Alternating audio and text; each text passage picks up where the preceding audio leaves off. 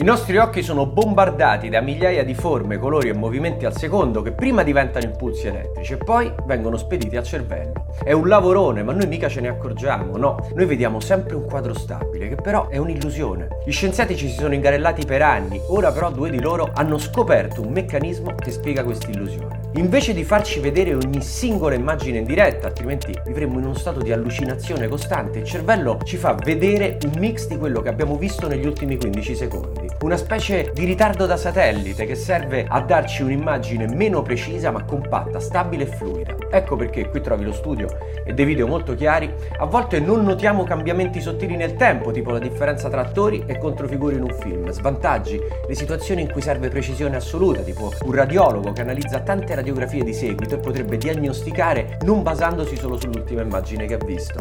E questo è un minuto di 15 secondi fa.